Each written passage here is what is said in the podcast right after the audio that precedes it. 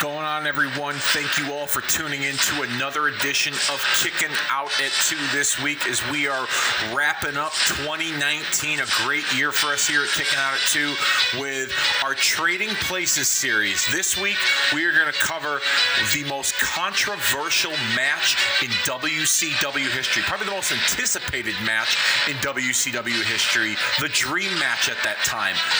Sting versus Hollywood Hulk Hogan from Starcade 1997. This match was it, it, was built up for so long, and what we got as a finish was very undesirable to us as wrestling fans. So I thought we break it down. We cover the history between these two guys, leading up to the epic encounter at Starcade 1997.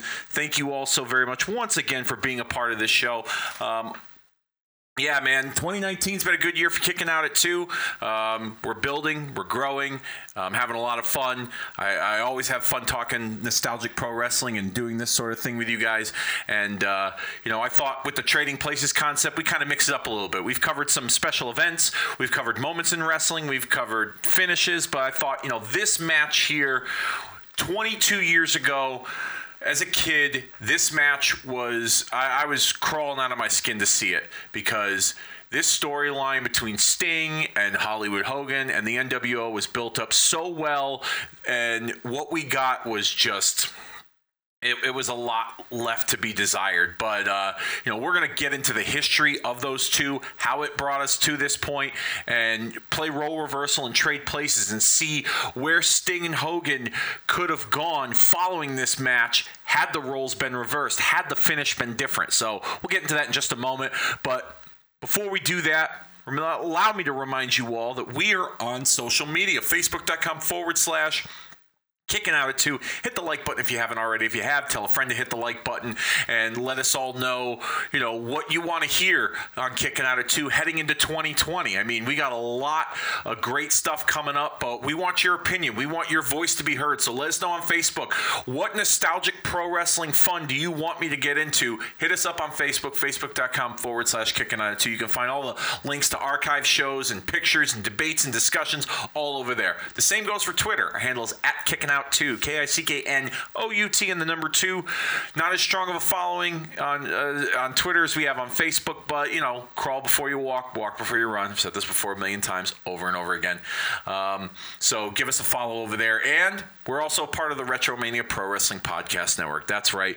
You can find Kicking Out at Two on that network over on Podbean by searching Retromania, and all of the backlogged archive shows of Kicking Out at Two is there, as well as all the backlogged archive shows of Gaijin Wrestling Radio, Marking Out the Days Weekend Warriors, which, by the way, you can find each and every week right here on the Retromania Pro Wrestling Podcast Network. Kobe and I were probably going to um, debut a new concept to marking out the days Weekend Warriors because we just recently finished up the. Um, the the superstars and Saturday nights recap. We might finish off and, and, recap the rest of WCW Saturday Night for 1992, or we just might come up with something completely different and completely new for marking out the days. You never know, so be on be on the lookout for that in the very near future. And you know what? I think that's about I think that about does it. Not for this show, but for all the the, the cheap plugs and then some. So uh, you know, let's get into this week's subject here. Starcade 1997, Hogan versus Sting. Um, before we get into that match itself, let's talk about the history between these two individuals and their existence within WCW. Um, this really goes back to um, Hulk Hogan's arrival into WCW in the summer of 1994. Uh, the date was uh, June 23rd, 1994, at the Clash of Champions event when Hulk Hogan made his debut on WCW television to uh, to, to save Sting from an attack from Ric Flair. It was Sting and Ric Flair in the main event of that pay per view to unify the WCW World Championship and the WCW International Championship. Um, where we would have one champion for one company, and it was a foregone conclusion that we were going to get Hogan and Flair coming into that match and following that match. But um, Hogan kind of made a quick ally with Sting, and it seemed like after that, after that moment, Sting kind of disappeared for a little bit because Hogan would eventually move on to his rivalry with Ric Flair. Um, and he would defeat him at Bash at the Beach 1994. They would have a series of matches with the whole Tonya Harding angle at the Clash of the Champions later that year in August, and then culminating with the retirement match with uh, Ric Flair at Bash at the Beach, or I'm sorry, at Halloween Havoc 1994, which we covered, by the way, in a Trading Places series over in the archives at the Retromania Pro Wrestling Podcast Network on Podbean. Um, and it was probably after Halloween Havocs when we saw a little bit more Sting, and it was really weird. Um, I've heard some stories. It was a combination of injuries. I've heard WCW really didn't have a whole lot to do or have a whole lot for Sting to do, which is kind of surprising considering he was their franchise player for so long. But it seemed like when Hogan showed up, Sting kind of moved out of the way, let Hogan get his feet wet in WCW. And he was kind of put off to the side for a little bit because I just remember as a kid, as a fan, it wasn't. Um, it wasn't the same. I mean, it was cool to see Hulk Hogan, but it wasn't the same without Sting. Um, so you kind of had a feeling that um, they it, it, felt like they were going to eventually build to Hogan and Sting, with Sting being gone and Hogan kind of taking over that top spot. They even alluded to it a few times on TV that like Sting was gone and Hogan um, was you know kind of the big dog in WCW. Um, we wouldn't really get uh, Sting's participation uh, with Hulk Hogan on WCW TV until um, the finish of Halloween Havoc when uh, uh, Sensational Sherry tried climbing the cage to help Ric Flair, and Sting got involved and pulled Sherry down from the cage.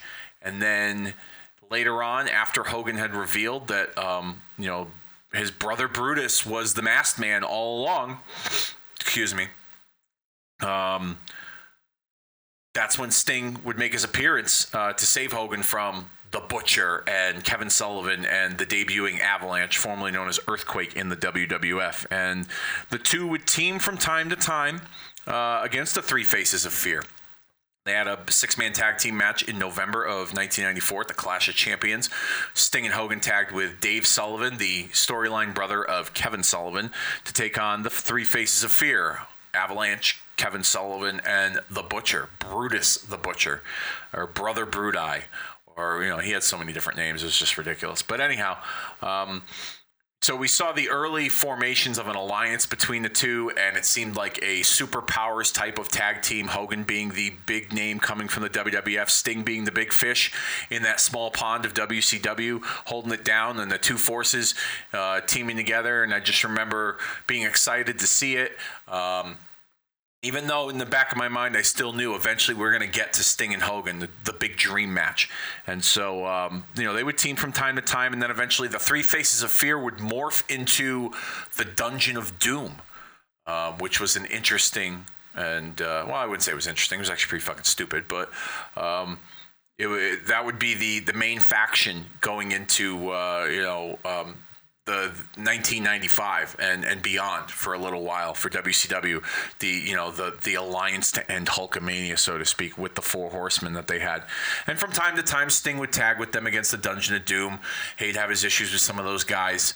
Um, he eventually kind of broke off and kind of did his own thing for a little while. He was involved in a U.S. title tournament uh, facing uh, Meng, who was managed by Colonel Robert Parker, before Meng would eventually join the Dungeon of Doom, um, which would then kind of they bring things back full circle a little bit here to the to the debut episode of Monday Nitro from the Mall of America in September of 1995, um, where Hogan was wrestling Big Bubba for the championship, and the Dungeon of Doom made their uh, presence felt. And Sting and Randy Savage made the save, but out of nowhere comes Lex Luger, who had returned earlier in the evening, uh, jumping ship from the WWF to WCW on that live Nitro.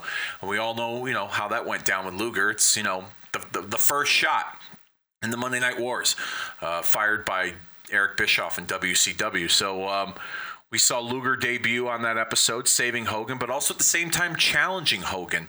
He wanted an opportunity at the championship. He was sick and tired of getting passed over in other places, probably referring to the WWF, and he wanted to realize his full potential against the champion, the biggest dog in the in the yard, Hulk Hogan.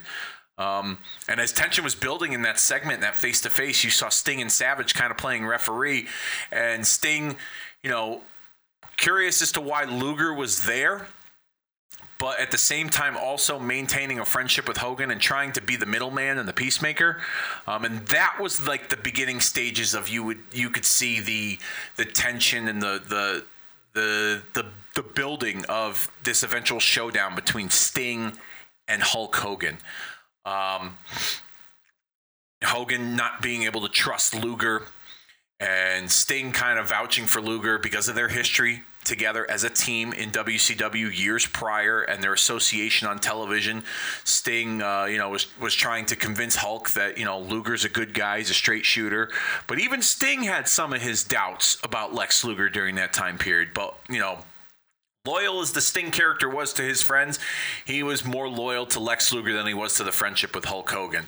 And uh, that would eventually lead to um, a War Games match between um, Hulk Hogan's team of Randy Savage, Sting, and Lex Luger going up against um, the uh, the Dungeon of Doom.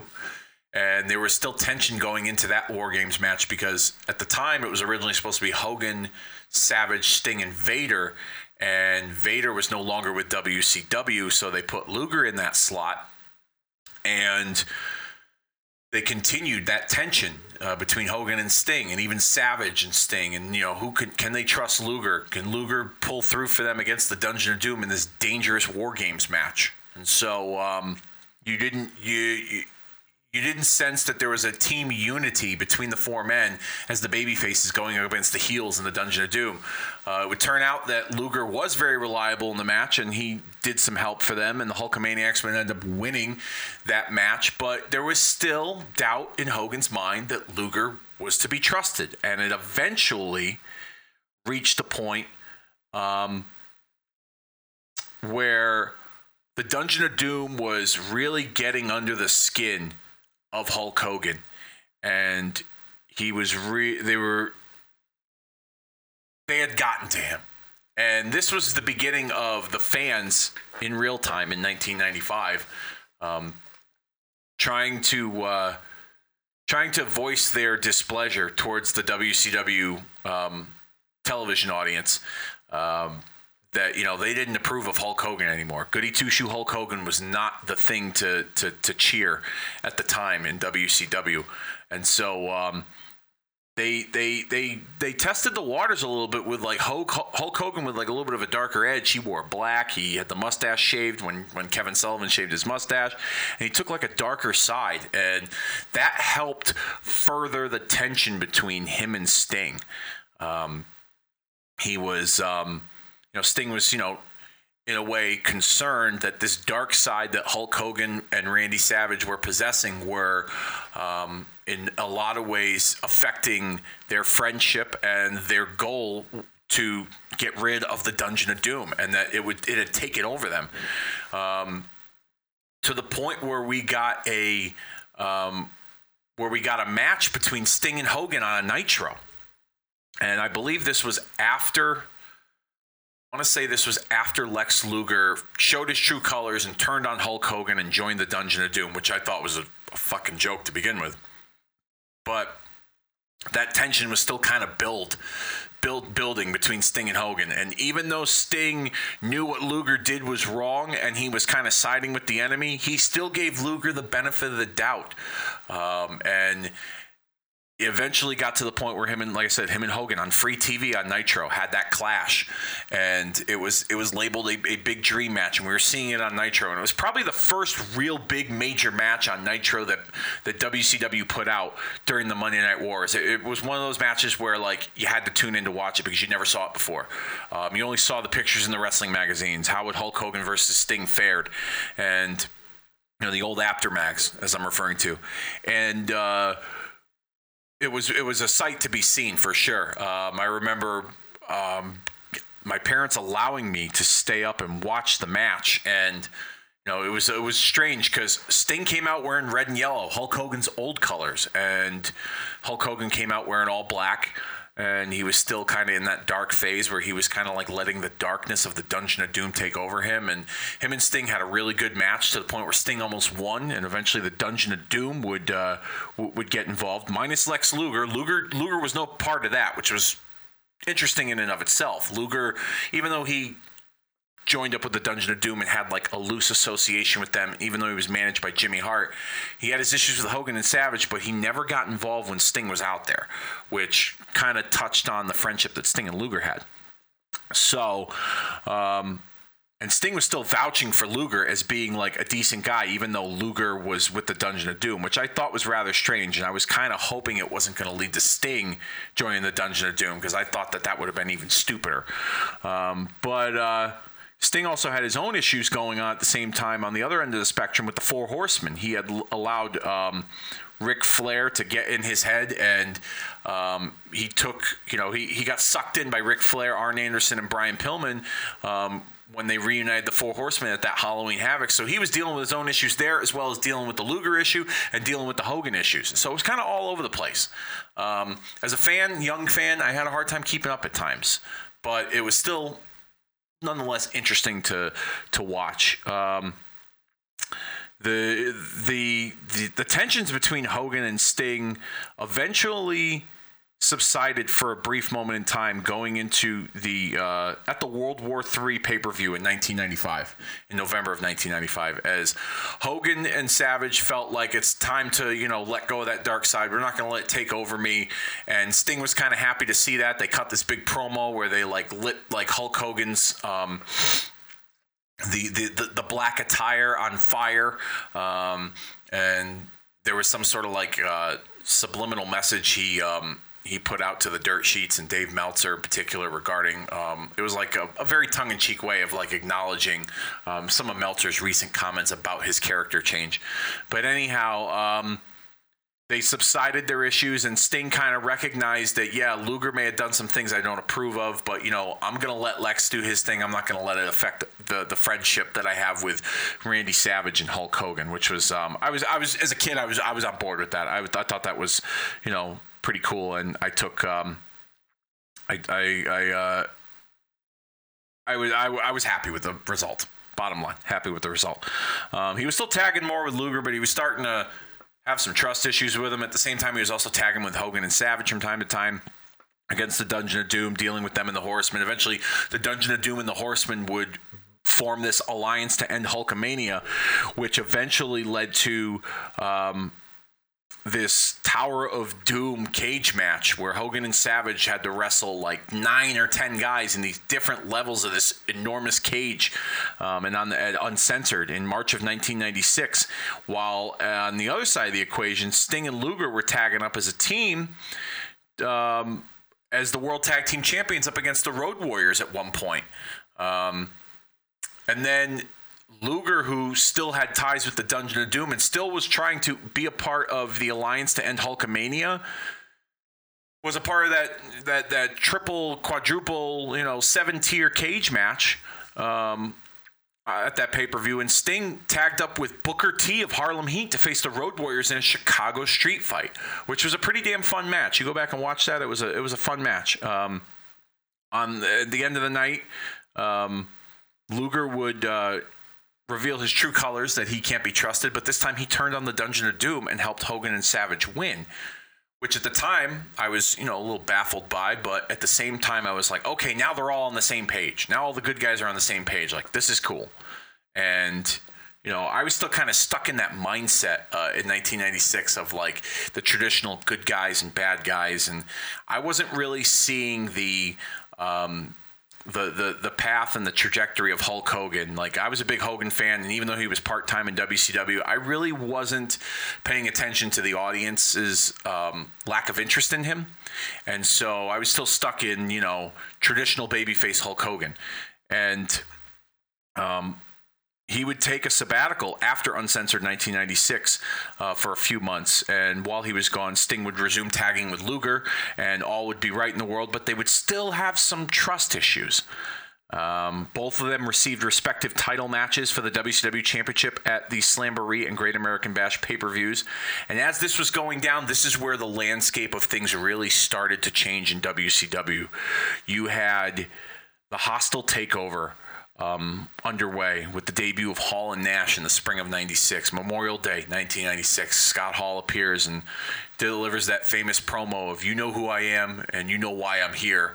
Um, And then a couple of weeks later, we saw Kevin Nash make his debut on an episode of Nitro, confronting Eric Bischoff and telling Bischoff, "You bring your three bre- best, excuse me, not breast, best guys.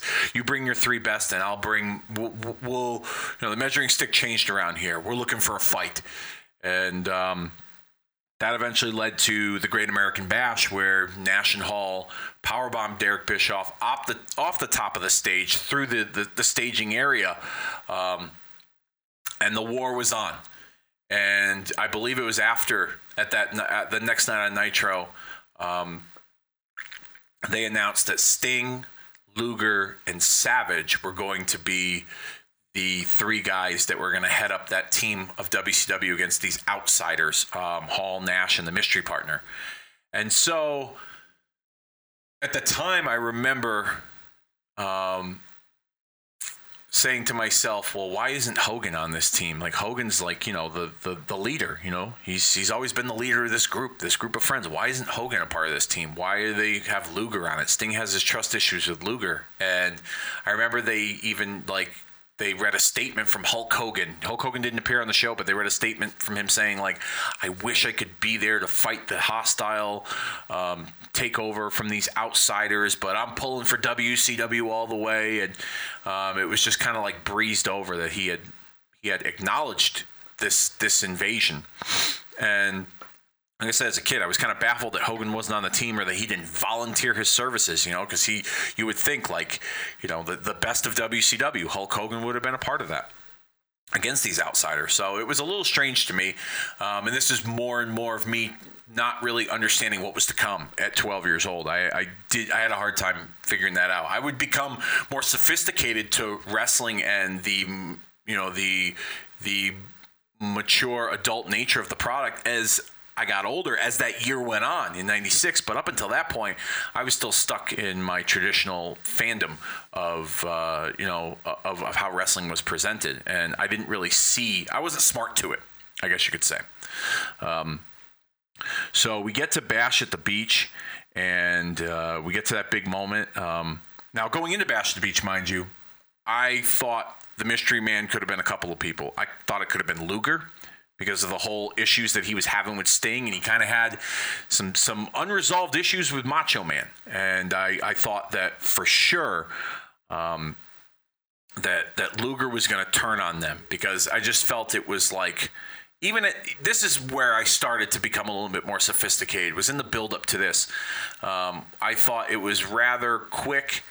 Um, that Sting and Luger patched up their differences so quickly after months and months of tension between the two of them and months and months of tension between Luger and Savage and Luger and Hogan that I thought, well, you know, eventually it's going to come and Luger was going to be the guy to turn. Luger had WWF ties, um, working with both Hall and Nash when they were both Razor Ramon and Diesel. He came from the WWF on the very first Nitro, so it, it kind of made sense in my mind at 12 years old.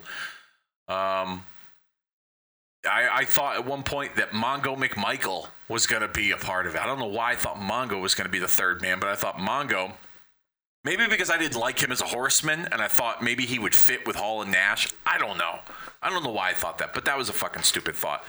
Um, so I, going into the match, I didn't have one inkling of Hulk Hogan having any part of this match um, until the the the next night on Nitro when I didn't order the pay per view, but they opened the show with Tony Schiavone and Larry Zbyszko announcing um, that you know the blackest day in the history of WCW has has has come last night at Bash at the Beach. Hulk Hogan was revealed to be the third man with the outsiders, and he has turned his back on his fans and World Championship Wrestling. And my jaw dropped.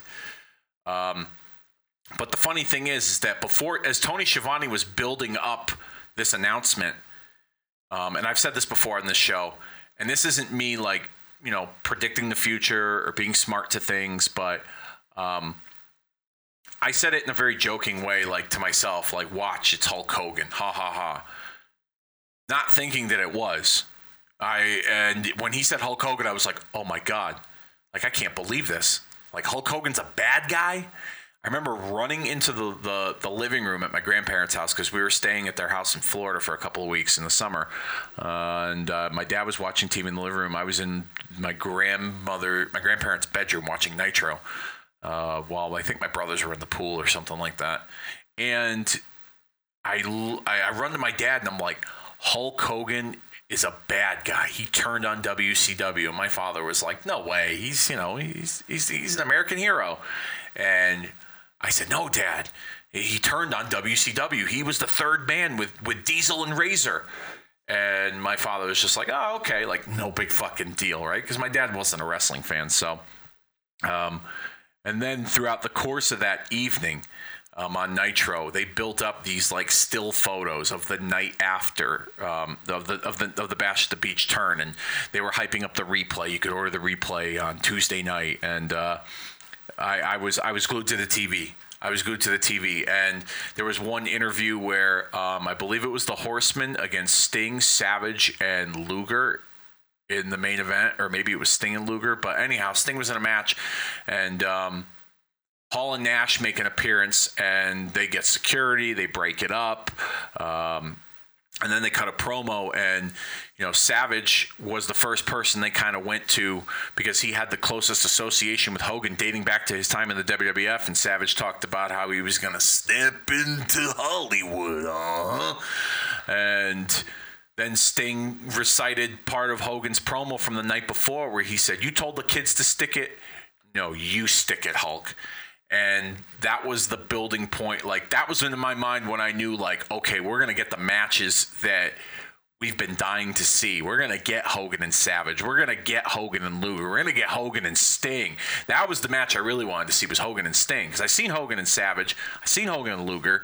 I wanted to see hogan and sting because even though they had that one match on that nitro in the fall of 95 they had that you know bullshit run and finish with the dungeon of doom and it just was very unsettled. This time around I was like jumping at the opportunity for Sting and Hogan because Sting was the flagship of WCW. And then it kind of all made sense to me as they kind of discussed it on the air throughout the course of this storyline where Bobby Heenan stayed true to character.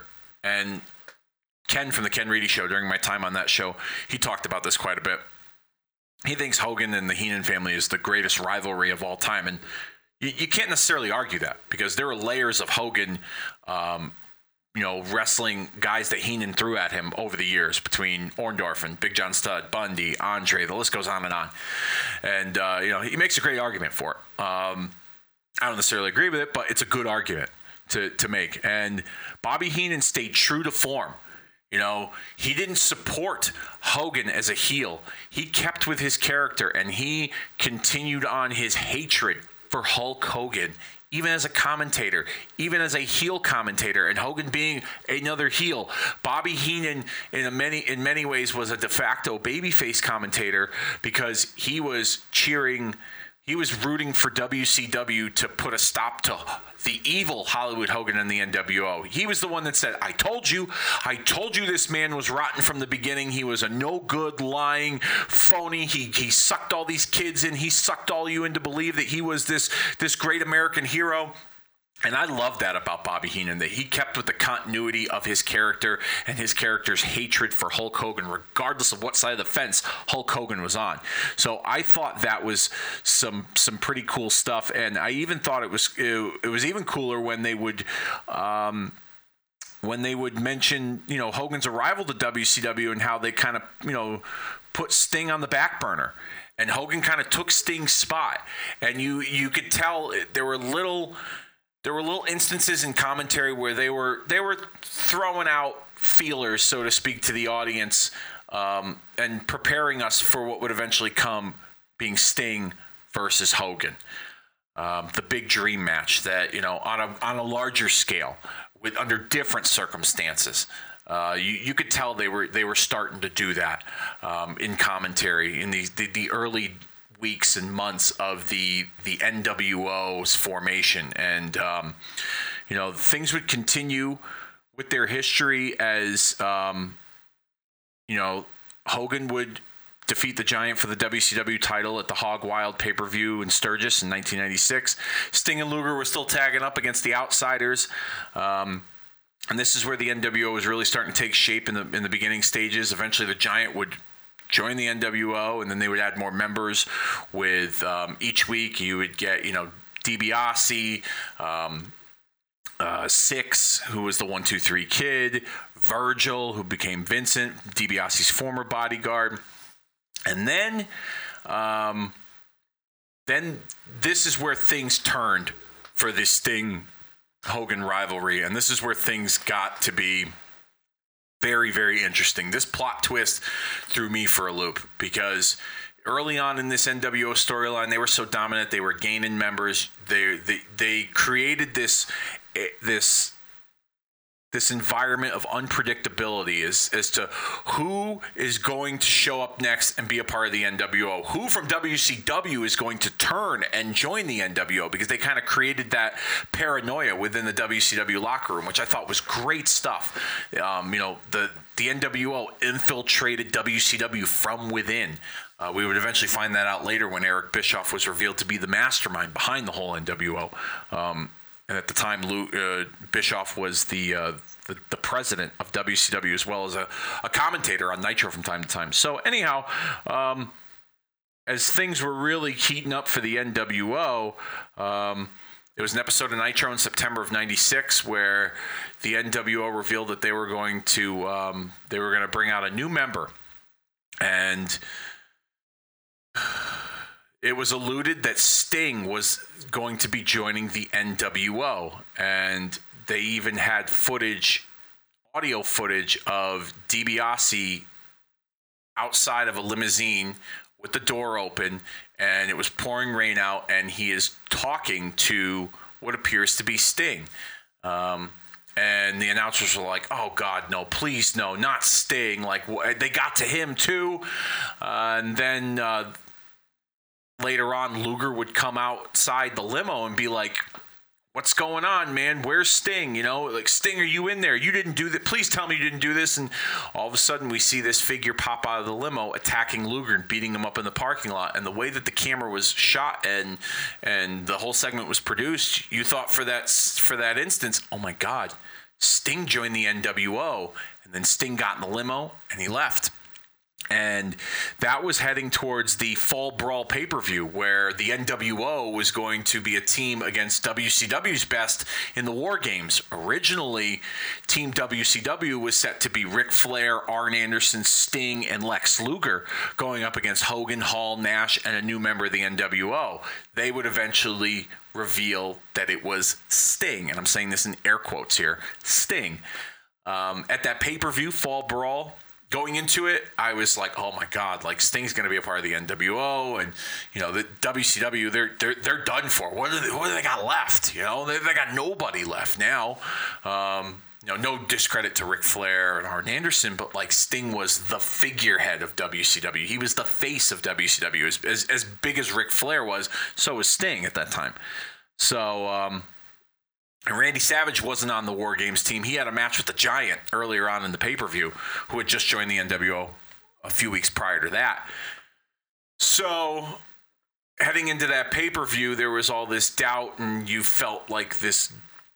You felt this like doom and gloom that the NWO was just gonna like run over WCW because there wasn't anything really left. There was there was barely any fighting chance left. Their hero Sting was a part of the NWO, and I remember we didn't get the pay per view, but we listened to it on the squiggly lines. Um, I guess it was the, the, the precursor to, uh, to, to radio for uh, wrestling and podcasting, so to speak. So uh, my brothers and I were listening to it, and there was a promo that I guess the Horsemen were cutting, and I would eventually watch it later, um, you know, on uh, WWE Network. But uh, Flair and Anderson and even Luger were in the locker room and they were like, you know, what the hell happened with Sting? And, you know, I can't believe he did this and he can't be trusted. Then all of a sudden Sting shows up and they're like, whoa, whoa, whoa, what the hell are you doing here? You're NWO.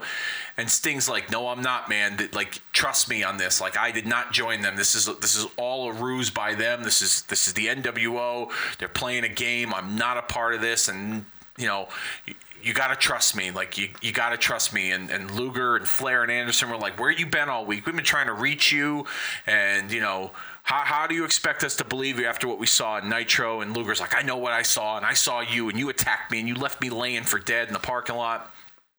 And Sting was like, all right, you'll find out later that it wasn't me.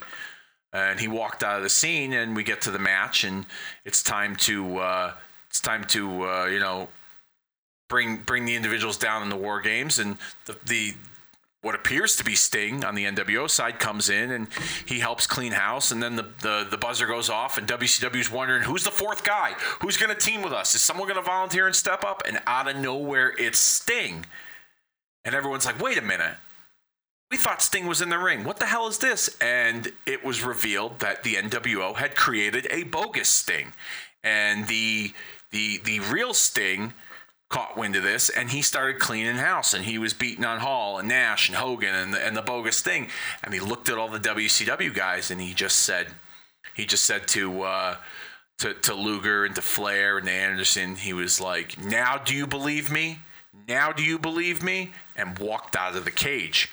And it was it was a it was a rather tense moment to watch because um, you you felt like you felt like such an even as a fan, you almost felt like an ass that you you thought Sting um, turned on them and joined the NWO. And a credit to WCW's production at that time because um, it was almost a blessing in disguise that it rained the night that they did that Sting reveal as a part of the NWO because with the rain, the production elements, the camera work, the way it was shot, you thought from that angle that Sting had joined the NWO.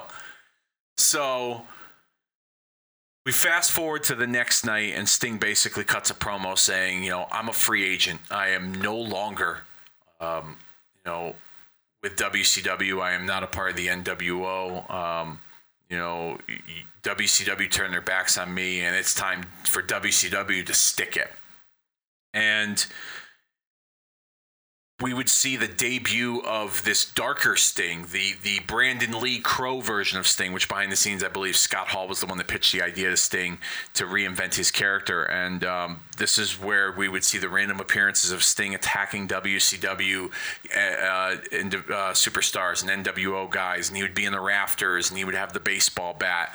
Um, and from time to time, Sting's affiliation, you didn't know who he was with. He would attack NWO guys, but he would attack WCW guys. But the NWO would um, would, would make it appear like that Sting was a part of their group, even with the fake Sting. I think the I think Sting real the real Sting would beat up the fake Sting, and from time to time, and the NWO would kind of make a mockery of it, um, and they would also make a mockery of the fact that like they broke this man down, they broke him down, and they they made everyone turn on him based on their their the the the trick they played on all of us, making us believe that Sting joined the group, and um, it was definitely as a fan, I was like chomping at the bit. Like Sting's got to get back. Sting's got to get in the ring. Like now that WCW realizes the error of their ways, like they need Sting.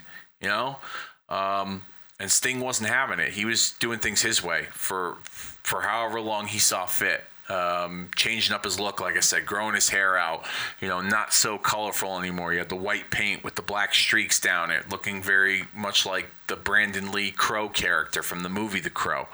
Um, and there was this sense of doubt as to where Sting's allegiances lied because his character had become so dark and brooding, and you didn't he didn't speak. That was another big thing about that character. He didn't speak. He let his actions speak for himself, and it made you wanting more from him. It made you wanting to tune in the next week or the next show and be like, you know, what's Sting going to do? Is he going to finally, you know, join up with WCW? Is he going to join the NWO? You know, like it was it, it was some really tense um, storytelling. As a fan, as a young fan at 12 years old, I was like hanging on the edge of my seat each and every week watching Nitro. If I was able to watch every Nitro, because um, sometimes I wasn't. So uh, it was. Um, it was certainly a change, of pace, and this is where things became a little bit more sophisticated for me as time went on when it came to the product. Um, I was a little more smart to it, and I wasn't so um, stuck in the very traditional viewing habits that I had acquired in my early years of my wrestling fandom. Um, the same kind of actions would take place for months until about January of 97 when Macho Man returned to TV and WCW demanding a new contract from Eric Bischoff. When out of nowhere, Sting showed up, staring him down, offering him the baseball bat to nail him, and then leaving the arena together, which I thought was a very interesting twist. I thought, you know, Savage had disappeared after Halloween Havoc 96. His character was kind of written off. Miss Elizabeth was almost forced to join the NWO. That was the love of his life. And um, he was coming back for revenge, and he had like a little bit of a darker edge to him. And I was really digging the prospect. This is when I started to dig the Sting character even more. I was digging the prospects of him and Savage kind of being like the two outsiders. Like they were the they were the you know they weren't aligned to WCW, they weren't aligned to the NWO. They fought their own battles and they did you know what they needed to do. I loved that alliance, and it was very short lived. Um, it was very intriguing to me as a kid, but it was very short lived. It wouldn't last very long. As a matter of fact, uh, Super Brawl 7, um, we would see Sting and Savage make an appearance during the main event with Hogan and Piper. And um, Savage would stop Sting from going to the ring. And Sting would then walk off and leave the set. And Savage would then make his way to the ring, which eventually he would help Hogan win the WCW World keep the WCW World Title from Rowdy Rowdy, Rowdy Piper and join the NWO. Um, as that took place, the next night, maybe the next couple weeks, all of a sudden, Sting was coming out with the NWO because he still had this partnership with Randy Savage. So it wasn't really explained why he was in the NWO. It was just one night he showed up with the rest of the guys and he had an NWO t shirt kind of draped over his shoulder and didn't really say much. And the NWO was playing it off like, we finally got him. We finally got him in the group. He's, you know, Savage convinced him to join us. And um, it was very confusing, but at the same time, I. I knew something was going to happen. I didn't know what, but I knew something was going to happen fairly soon because there was just no explanation behind all of a sudden now you were a loner for a long time. Now all of a sudden you and you decided to join the NWO. Like it just didn't it, it didn't make any sense to me. Um, but the the unlikely alliance and the mystery behind the partnership between Sting and Savage um, going into that was very intriguing. Um, and then we get what I was expecting um, in relatively short fashion at the Uncensored 97 pay per view. Sting made an appearance following the main event when the NWO defeated um, Roddy Piper's team of uh, Jeff Jarrett, Mongo, and Benoit, as well as the WCW team of Luger, the Giant, and the Steiners, in that like three three team, 12 man over the top rope gauntlet battle royal, and there was all kinds of crazy stipulations. It was like if Piper's team won, he got a title shot at Hogan. Um, if the WCW team won, the NWO had to give up all their belts, and they wouldn't be allowed title shots for like 36 months. And if the NWO team won, they were. Um, they were offered uh, unlimited championship opportunities or something like that. I mean, by that time, like I think Syxx was the cruiserweight champion. Hogan had the belt. The Outsiders had the belt. There really wasn't much left um, to, to collect on for, for when it comes to hardware with the championships. But um, the end of the the end of the match saw Sting join. Uh, the, the, join the action and clean house and take out the NWO, and the place exploded. It was just. WCW fans finally saw some light at the end of that tunnel where for months they were just getting killed by the NWO. And their hero that they turned their backs on, and he kind of had to go and do his own thing and figure things out. Sting came back to WCW and laid out the NWO, and this was the beginning path to where we're eventually going to get to um, for Starcade with Hogan and Sting. Um, we would see months and months of Sting saving WCW competitors, DDP, Luger, the Giant, the Steiners from the NWO. It was almost like clockwork at the end of Nitro. Um, Sting would make an appearance and, and, from the ceiling or under the ring and uh, attack the NWO. And then eventually we would get to the late summer, early fall of 1997, where um, the figurehead executive committee member, J.J. Dillon, um, confronts Sting on Nitro, offering him a contract for a match to return to action for WCW because he realized we need Sting in a more active role for WCW now that he has, you know, pledged his allegiance back to WCW, even though he's still, you know, walking on the dark side, he's not with the NWO anymore. So we, we need him. And um, JJ Dillon first offers up a contract for him to wrestle Curt Hennig. And I believe this was right before Curt Hennig uh, joins the NWO. Uh, he, I think he was a member of the Horsemen at the time, or he had just become a member of the Horsemen to going into that War Games that that year in, in September of '97. And uh, Sting turns down Sting. He turns down the deal. He rips up the contract, or he gives him the contract, and he says no dice. He doesn't even say anything. He just walks off. The next week, J.J. Dillon offers him, or it was a couple of weeks following, he offers him a contract to wrestle a member of the NWO, which would be Syxx. And he turned down he turns down that deal.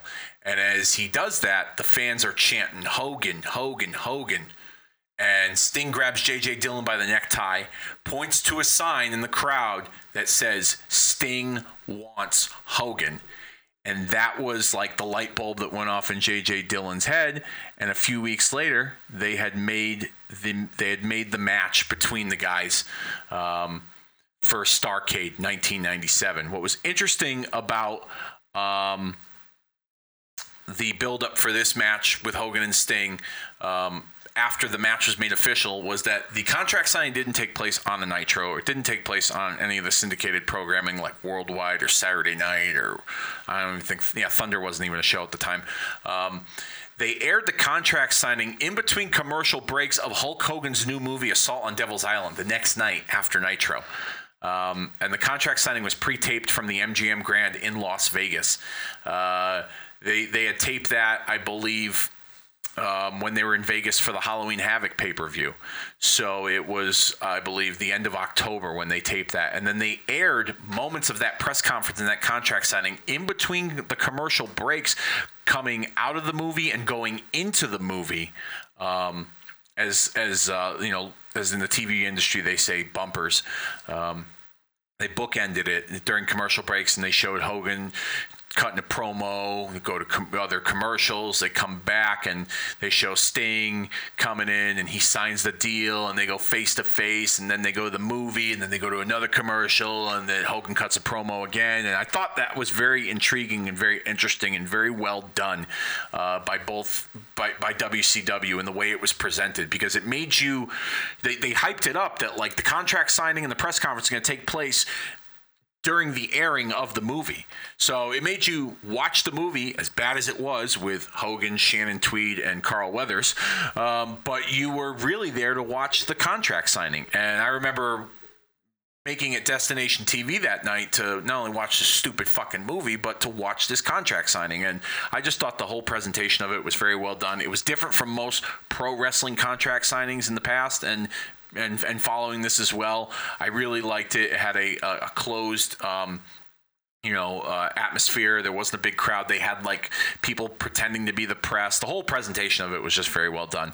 Um, now we get to the go home edition of Nitro, and um, we the NWO takes over Nitro, and they're they're going to um, they're, they're, they're, they're pretty much like showcasing what NWO Nitro would be if Bischoff beats Larry Zbyszko. And we get to the end of the show, and um, uh, Hogan's in the ring, and all of a sudden, um, Sting, um, there's a package in the ring. Um, it's like a, a, present. Hogan opens it up, and it's a replica of his head, um, like a wax uh, figure of his head, like a human size head. And he's screaming and scared to death, and Sting zip lines down and they go off the air, and it was like a really cool way to get you excited and um, anticipating the, the the, the the big showdown at Starcade 1997. Now, before we get to the main event, um, there were some uh, there were some some matches on this card because we're not going to cover the entire um, Starcade card, you know, trade places, but we're just going to run down the card really quickly and give you guys the results of that show. Um, first up, uh, Eddie Guerrero defeated Dean Malenko for the and retained the WCW Cruiserweight Championship. We also saw Scott Norton, Vincent, and Macho Man Randy Savage defeat Ray Traylor and the Steiner brothers in a six man tag team match. Goldberg defeated Steve Mongo McMichael in a very unforgettable match. Um, Perry Saturn, who was substituting for Raven, defeated Chris Benoit by submission in a Ravens rules match. Buff Bagwell defeated Lex Luger. Diamond Dallas Page defeated Curt Hennig to win the United States Championship. Larry Zbyszko defeated Eric Bischoff with Scott Hall in his corner by a disqualification with Bret Hart as the special guest referee. And then now we get to this match the main event for the WCW World Heavyweight title, a match that was 18 months in the making. Like I said, I kind of gave you guys a history of Sting and Hogan's trajectory and their um, their paths from the time Hogan arrived into WCW, leading through their association together, and then with the NWO and Sting's transformation into this character. And now we've come to the point where we're going to play role reversal, trade places, if you will with Sting and Hollywood Hogan from Starcade 1997. Um, history showed us that Sting would become the WCW World Heavyweight Champion, not without controversy, by the way. Um, you know, history you know, it, it, hindsight being 2020 here, history has told us that there were a lot of different contributing factors as to why um, this finish went down the way it did. Sting will tell you that there was some political maneuvering between Hogan and Bischoff and, and others um, trying to change up the finish. Um, Eric Bischoff on an episode of 83 Weeks um, will tell you that um, him and Hogan felt that Sting wasn't ready physically to um, be put in a situation like that in a big match like that. He had 18 months to get ready, and his cardio and his conditioning was not the greatest. And to be fair, uh, when Sting took that jacket off and showed um, the world his um, his physique, um, he had he kind of covered up a little bit. Um, he wasn't the big muscular Sting. He was kind of you know smaller and scrawnier, and in a way, he Hulk Hogan kind of dwarfed him. His the, the the attire that he was wearing. Sting used to wear you know long tights and boots, and he would expose his you know chest and pectoral area. Um, this time he had that covered up uh, with more of a singlet. Um, and uh, even though it was a different look for him, and and it still looked kind of cool, um, Sting looked differently with his physique, and you could tell. Um, so to be fair, I guess you know from a cosmetic standpoint, Bischoff and Hogan uh, and they and Bischoff has said this on his 83 Weeks podcast. Just didn't feel like Sting was ready physically and mentally for um, what was to come, based on the expected finish.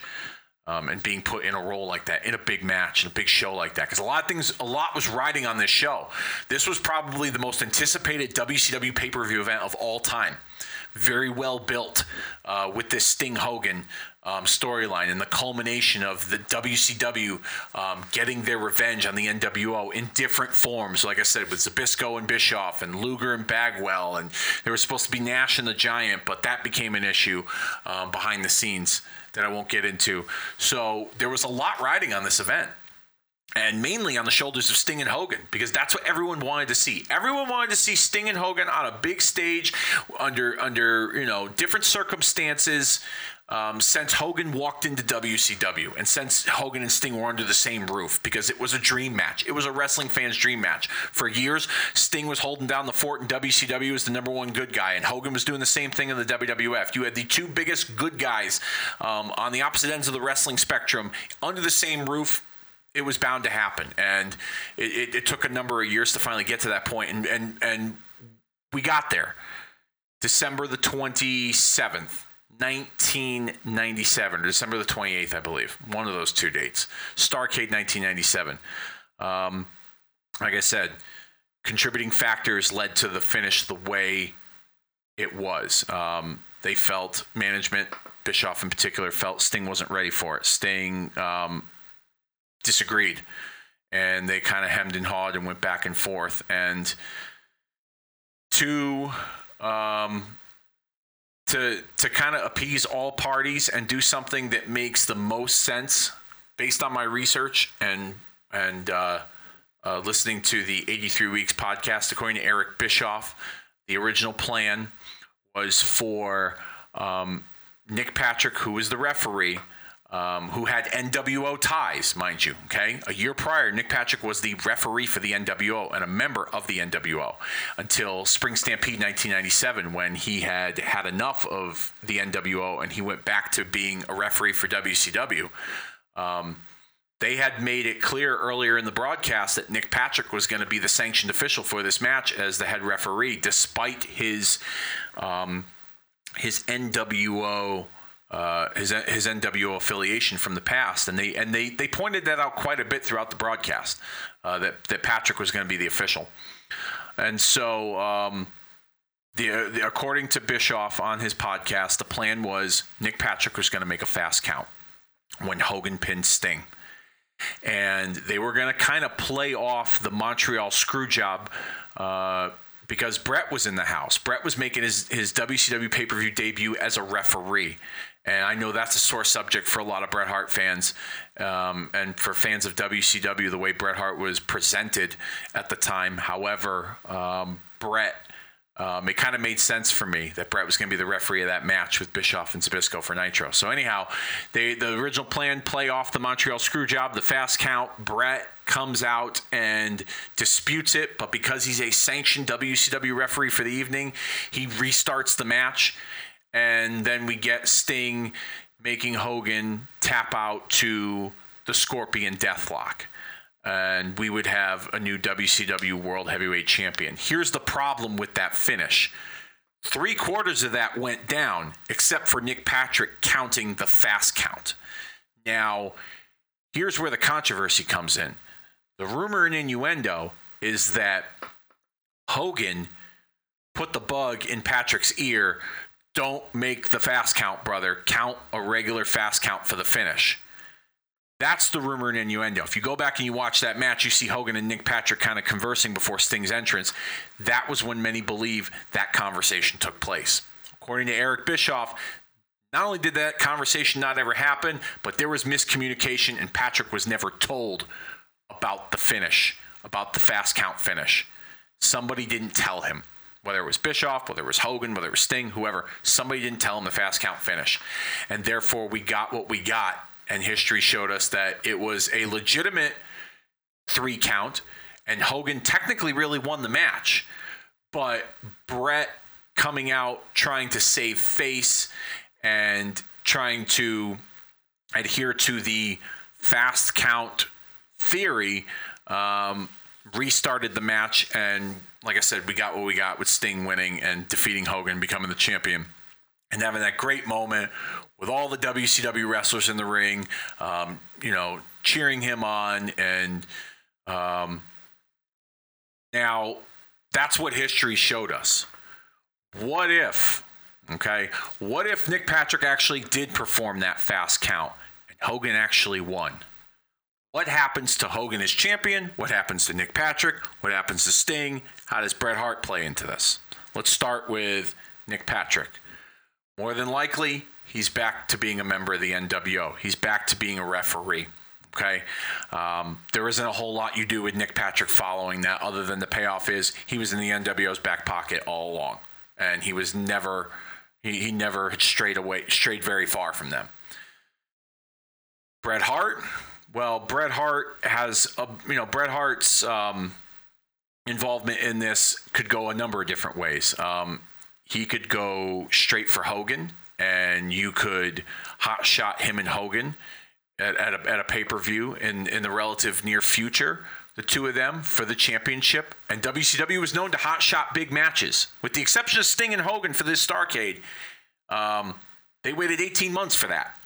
But they were known to hot shot big matches because it was all about the ratings. That match could have been on a fucking Nitro, for all we know. Okay? It's not out of the po- realm of possibility in 1997 uh, you know, by WCW standards. So we could have seen Bret and Hogan early. However, because they knew what they had with Sting and Hogan and they waited 18 months, I could also see Bret and Hogan being pushed to like Bash at the Beach or even Halloween Havoc the next year, or hell, maybe they even wait till Starcade 1998. And this begins now. Bret screwing Hogan because of the fast count, Sting winning the title, and then the NWO is basically just being fed to Bret for the next 11 months. Um, Bret, you know, working with Hall, Bret working with Nash, Bret working with Bagwell, Hennig. I mean, you could you could book the next year for Bret Hart against the NWO, leading all the way to Hollywood Hogan, and another major dream match that never happened Bret and Hogan. Because that was the match everybody wanted to see once Bret showed up to WCW.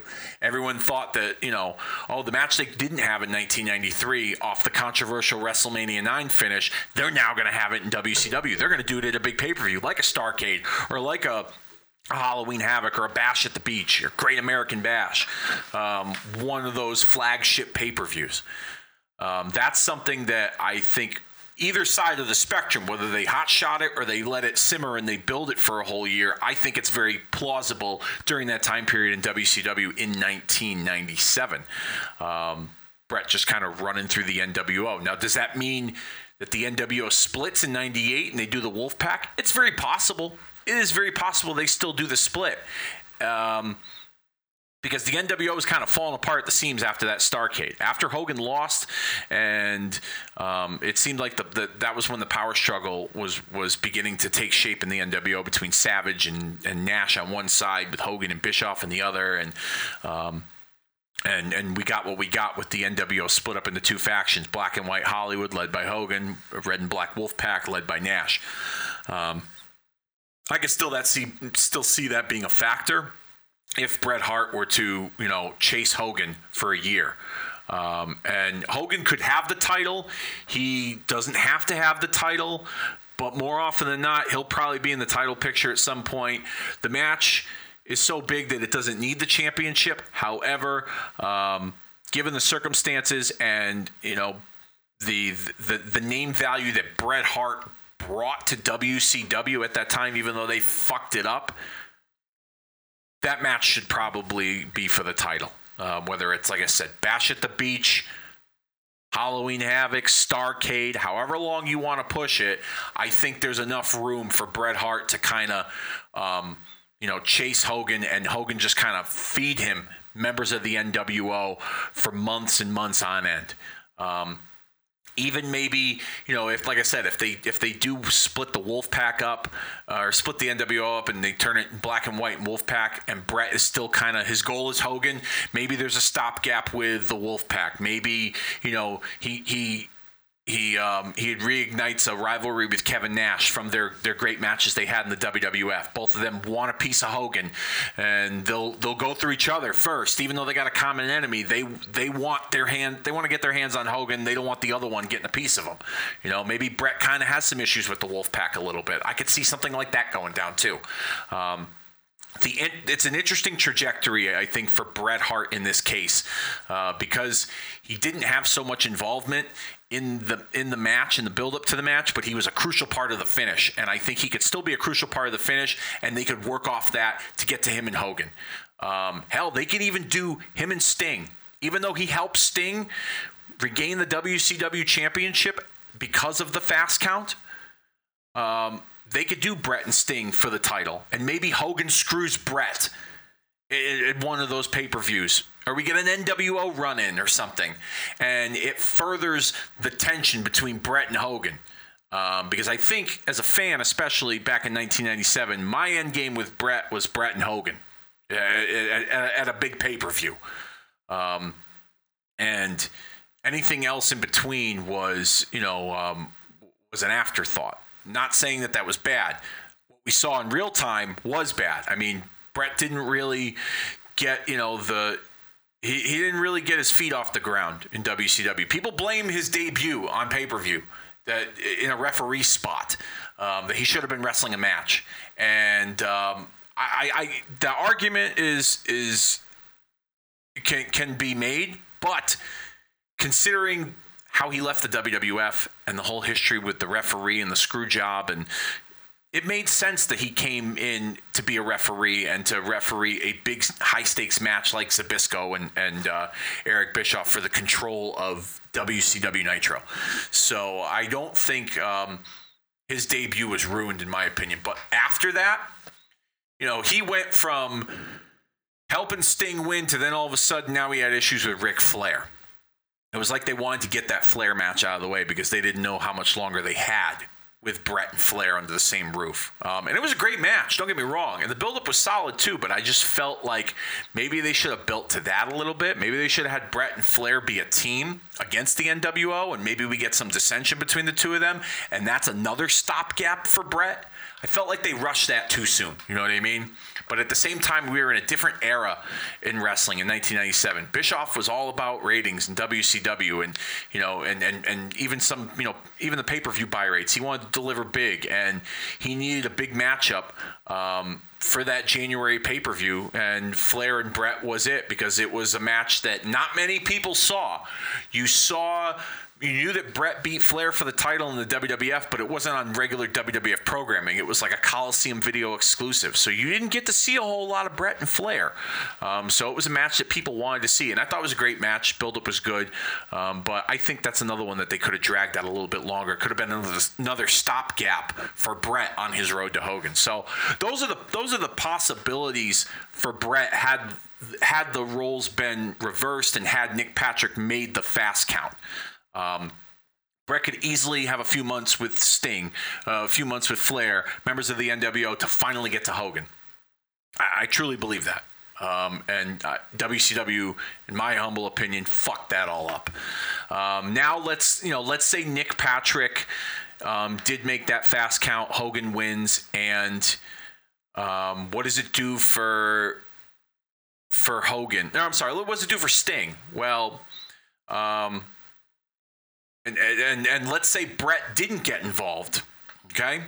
Let's take Bret out of the equation for a minute here. Let's say Bret didn't get involved, or Bret tried to get involved and the NWO got involved. What does that do for Sting? Well, Sting's got a gripe for a rematch. Um, but you, I think you get a lot of disappointed fans because everyone was expecting Sting to make his big return and you know dethrone the evil Hollywood Hogan and the NWO, and I and I feel like fans would be extremely disappointed had they not gotten you know, had that pay per view not ended with Sting holding the championship up. Uh, so I think that would be an unlikely scenario. Um, the most unlikely scenario, I should say, uh, Sting not winning the championship and Hogan leaving. Um, we would probably get a few rematches to come, that's for sure. Uh, maybe at that next pay per view, sold out. Uh, maybe they wait till Super Brawl.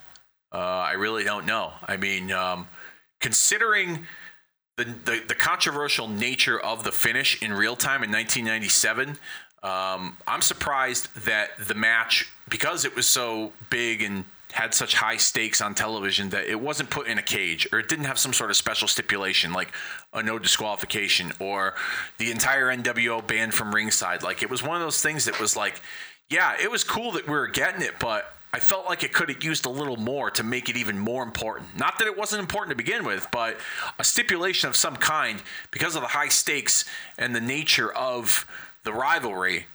A cage would have been like uh, like an essential um, component to guarantee you a winner. And maybe we wouldn't be having this conversation if it was put in a cage. Maybe we wouldn't have that Nick Patrick fast count screw job finish or lack thereof.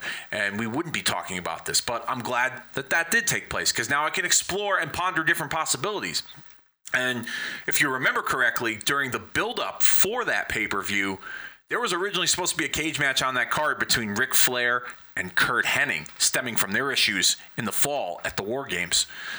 And Flair was out with an injury, and they had DDP replace Hennig. But then they took away the cage match element, and that was when DDP won the United States title, like I made mention earlier. So um, they could have easily shifted that cage match element to Hogan and Sting to give us a fair fight. But if Hogan wins, Nick Patrick screws Sting, um, I could see rematch. It's it's it's an unlikely scenario for that time at Starcade, but if it were to happen, there's definitely rematches to follow. Um, maybe that's where you do put a big stipulation at a super brawl um, inside the cage. Um, what does it do for Hogan? Well, it just puts more heat on Hogan. I mean, um, it doesn't change anything good or bad when it comes to him as the champion. Um, I do think it. I do think it would be the wrong move um, for them to do a screw job type of finish. Uh, I don't think the people would be that much more invested in seeing Sting um, chase Hogan again for the championship. I feel like because it was such a long buildup and he was out of the ring for so long and his and his return was highly anticipated that he had no choice but to win. And anything less would be um, would be a, a major disappointment and a letdown to the audience. So when it can when it comes to the original finish and Nick Patrick not you know applying the fast count, but Bret getting involved and overturning it and restarting the match, and we get Sting leaving. Um, that was WCW's way of trying to put a band aid on the situation. And then they had to cover it up even more. Um, and to some regard, the explanation makes sense because following the original finish um, on the debut episode of Thunder, J.J. Dillon announced that Sting was going to be stripped of the title and they were going to um, make a decision as to what to do with the championship. Um, and that was the first time you heard Sting talk, where he just told J.J. Dillon, You got no guts, and Hogan, you're a dead man. Um, and that was a major moment because he hadn't spoken in over a year, if not longer. Um, I'm, I'm mistaken. I'm sorry. Uh, when he when he uh, he won the title, he looked into the camera, and this was still baffling to me. I don't know the reason behind it, but he said to to the camera, "You know, I'm back, Mamacita," and I was like, "Well, when did Sting know Spanish?" But um, uh, the, the the the real the, the, the real big moment when he broke his silence was when he got stripped of the title on that episode of Thunder in January of 1998. Um, but the the explanation made sense because Nick Patrick, you know, when J.J. Dillon said, I'm stripping you the title because, you know, even though referee Bret Hart overturned the decision and you won as the champion, Hogan didn't lose. Hogan technically won the match because Nick Patrick did not perform a fast count. And it made sense that they did a rematch for the vacant championship because of their screw up. So they kind of made up for it and covered up. However, this is where they fucked up. That match should have been some kind of major stipulation like a cage or like a, a, a falls count anywhere or whatever. Something where you know there was going to be a winner. There had to be a decisive winner. Instead, it was a straight up wrestling match. Again, like why didn't they why didn't they they they try to add a little more sizzle to that steak as as good old JR would say. I really don't know. But um, when it comes to this role reversal, I feel like the most likely scenario here is Nick Patrick, fast count, helping Hogan win the title, joining the NWO, Bret Hart overturning that decision, restarting the match, Sting winning the championship, Bret being fed the NWO, having his issues with the NWO, maybe a partnership and alliance with Ric Flair, then leading to a sidebar rivalry with the two of them down the line. Then maybe Bret kind of focusing back in on the NWO, even after they've been split into two factions, and the Wolfpack kind of having their issues with Bret, and maybe even Sting and Bret for the title, but eventually culminating in Bret and Hogan at, towards the end of 1998, whether that's Halloween Havoc, whether that's Starcade. Um, I even think Bash at the Beach would be 98 would have been a plausible um, route for Hogan and Bret. It would have been it would have been the the all that stuff in Bret's trajectory might have had to some of that stuff might have been cut out. You know, you might not have seen him in Flair or him against a few members of the NWO or even the Wolfpack or even Sting. Um, that might have been that might have rushed it. So. Um, at the earliest bash at the beach, but at the latest, definitely Starcade 1998, and that that could be either for the title or without the title. But considering the the nature of how the two characters kind of met in WCW, I think Bret Hogan would have to be for the WCW title at Starcade 1998. All right, you know what? This has been a lot of fun here, trading places with you for our final Trading Places installment here on Kicking Out of Two in the year of 2019. We close out 2019 next week on Christmas Day. I know some of you, you know, are going to be opening presents, hanging out with family. Um, might not have time for a podcast, but I'm going to drop this on Christmas Day or close to around Christmas Day. We're going to give you guys a secret Santa watch along. That's right. I've asked some of my, my, my former co hosts to pick a match or a show or something in particular on the WWE network and randomly throw it in a hat. I've even asked some of you on social media um, to, to, to participate and give me some ideas. And so it gives me a few options, and I'm going to randomly pick a show or a match or whatever is drawn out of that hat on Facebook Live later next week or early next week.